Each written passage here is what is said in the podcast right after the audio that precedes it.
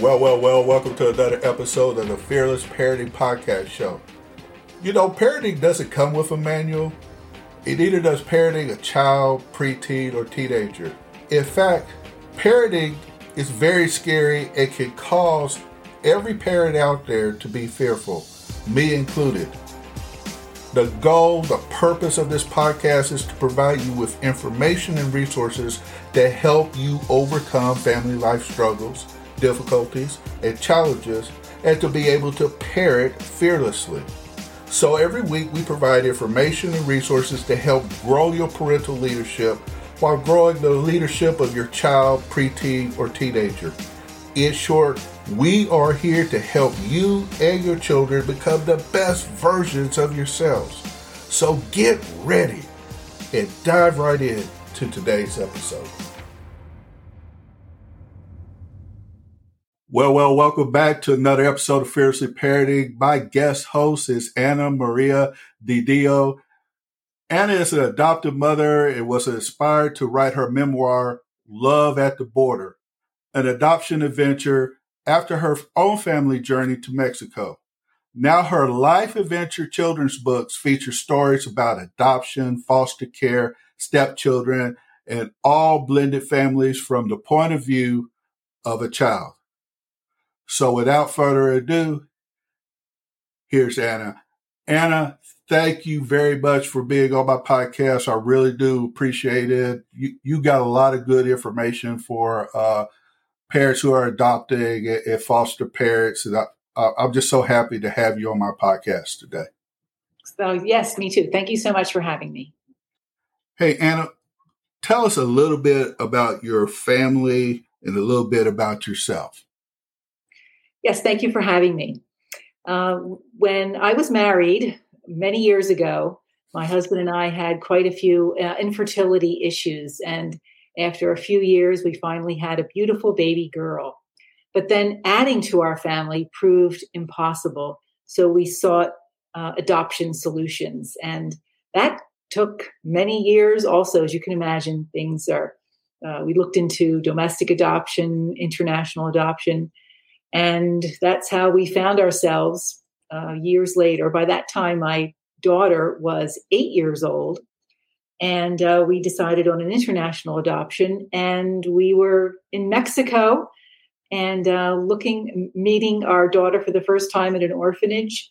And um, things flowed from there. So we did it, we, do- we adopted her. And um, re- reflecting back on it, I, I think I was really unprepared for the journey and the the emotions and the and and the struggles. Adoption begins with trauma separation and loss. And uh, I, I don't think we were quite ready for that. So i started writing about that and uh, the memoir and the children's books are all came after that. Well you know anna parenthood doesn't come with a user's manual. And, you know, when you have a child uh, via natural birth, that, that child, again, there's no, no uh, user manual, but I, I'm imagining it's the same thing when you adopt a kid. Uh, there, there, there's no guide that they give you on how to raise that specific child, is there?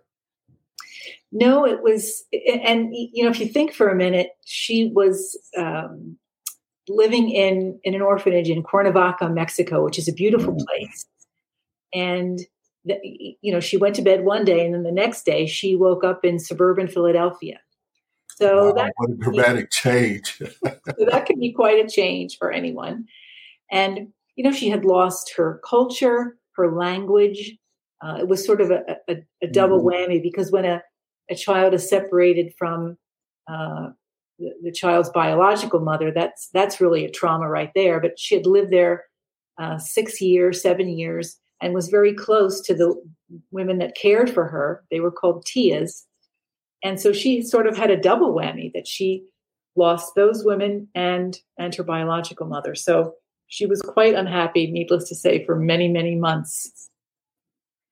Well, a couple of things. Just listening to what you're saying about the infertility I imagine that there's a, a lot of people out there that face this uh, situation of infertility. Am I wrong about that? Uh, it's more common than people think. Mm-hmm. Yeah. Okay. And adoption is a way that if a family wants to have children, it uh, it sounds like it's a it's a very good thing to do both for the parents and for the child. Yes, there is the the adoption is is an adoption is a way to create a family and to provide. There are many children in the world that need families, so um, we were just thrilled to do it. But you know, people, our friends, our our relatives said, "Oh, she's so she's so lucky to have you. She's so fortunate to be adopted by such a wonderful family," and that's true but you know we at the same time we had to realize her pain of being separated from all that she knew and loved. And that that took time and actually many years uh, for us to kind of reconcile with all of that. But you you sound like you were ready to uh, go through that journey to to take it on. Uh, mom's dads if you could see her face like i can't hear on the interview thing. You you could see the passion uh, it just shines out from her. You know, this this little girl and, and, taking her on and taking on that role of being mom. So let me ask you, Anna, how did how do you even go about preparing for something like this? You know, the the first time, how did you go about preparing for it, and what did you learn from it? Well, that's a good question because the, the preparation um, we, we did that with the help of our wonderful agency. So we read, you know, quite a bit about the process and had guidance along the way. Um, we networked with other couples who had adopted, so we were a little bit aware of some of the um, issues connected to Mexico as a country, and we'd heard about other countries and, and the challenges. But um, we networked with other couples who had been through the same thing. But then after our daughter arrived in in, in Pennsylvania and, and, with us, I, I thought it was important to reach out to professionals who could help us at various stages of my daughter's development. So, uh, in the beginning, we, we connected with a therapist who was who specialized with adopted children and did play therapy and and met with us as a family it was really great. And then as she got a little older, there are other challenges. I mean, it didn't all go away within a matter of months. I mean, things change as she changed and grew. So we, we stayed connected to professionals that, that could help us deal with it. And I wanted her to provide her with an opportunity to talk to people, someone other than me. I mean, she couldn't possibly, parents don't have all the answers. And we wanted to set up a situation where um, she would feel comfortable sharing her feelings, perhaps with someone else. Well, you know what I'm hearing I'm absolutely loving is one, you know, you you sought help, and a lot of times we close ourselves off, and, and we are just enmeshed with the pro- whatever problems that we may have. It, it, we're we're just alone, but a lot of times we're alone because we don't reach out. And two, you love that child so much that you made sure she had what she needed to be the best version of herself. And if that meant working with a therapist, uh, helping her through play therapy, uh, better cope with being in America and, and, uh, and being more comfortable that's outstanding. Uh, moms and dads, I, I want to encourage you to, uh, whether you're adopting or not, when you have problems, reach outside yourself. There are places that, uh, many, many places, uh, that will help you. Uh, sometimes we have not because we ask not. So I just want to be an encouragement to parents and don't feel guilty. Don't feel a bunch of shame because you don't know everything.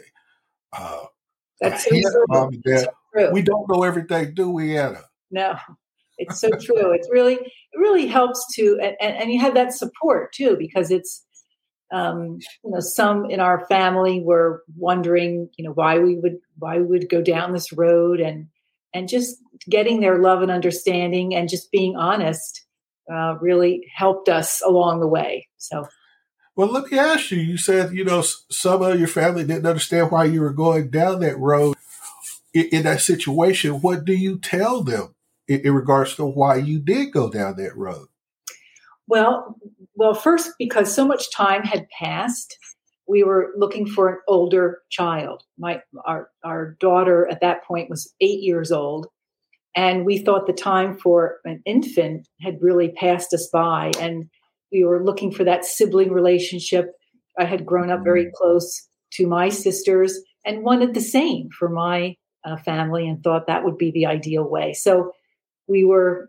Um, just wanting that family and and you know after a while i think they they certainly understood and embraced her and uh, we've had just lots of great family memories through the years well i bet you that they embraced it because you spoke from your heart and you know just you just loved on her and you loved that that first child that you had and you wanted somebody else to be with her and to also love uh, and to have the same family experiences that you had.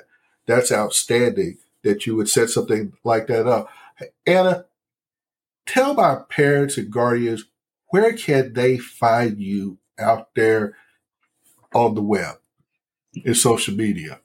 Uh, well, I have a, uh, a website, amdidio.com. So just my first two initials, my last name, amdidio.com. And uh, on the website are links to um, social media and, of course, Amazon. If you uh, put my name into Amazon, you'll see my books, Love at the Border. And the first um, children's book is called Many People to Love. So this is the story of Carla, adopted from Colombia. So it's a little bit different story because my own daughter would kill me if I wrote any more about her. She was, she was tired of me writing about her. So I changed the story a little bit, but the events in the book are all uh, inspired by actual uh, events that happened in our family. So it's a true story. So uh, Many People to Love is the first children's book. The second book is called How I Wonder Where You Are. And it's Carla, again, thinking about now, this book is going to be launched later this summer. Okay. And it's this uh, young uh, adopted girl, the same family. So it's a series that, that I'm kind of building here. And she's wondering about her birth parents, her birth mother. Mm. Where where does she come from? Why she looks different from her family? She's she's with her sister, but she does not look like her sister. And when they're out shopping or something, people say, "Oh, the sister looks just like the mother," but no one says anything to to Carla. So she's thinking about her her roots and her genetics and her and that's just natural so the the point of the books of course is to be a jumping off point or generate discussion honest and mm-hmm. open discussion between parents and adopted children blended families about you know where they come from how they fit into the family and and the, these are all very natural things and i kind of wanted to emphasize that it, it helps with the healing and moving forward if you if you kind of tackle these things head on.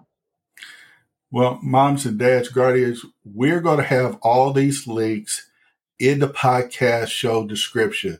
As I always say every week, check out the show's podcast description because you're going to find links to my guest hosts and free parental resources that I have out there for my parents and guardians. Well, until the next time, we'll be back one more time just to let you know Actually, we're going to be back two more times with uh, Anna. So be back with us. Until that time, God bless. Well, that concludes another awesome episode. Please, please check out the podcast description where you'll find links to family and parenting resources. And I want to thank you, moms, dads, and guardians, for listening to today's Fearless Parenting Podcast. I truly hope you enjoyed today's show and that it added value to you and your family. And I want to leave you with something that was once said by two time Nobel Prize recipient Marie Curie, who once said that nothing in life is to be feared, it's only to be understood. Now is the time to understand more so that we may fear less. That is why we have this show to help you understand more about parenting so that you can fear less. So I want to challenge you, like I always do, to go forth and fearlessly parent. God bless.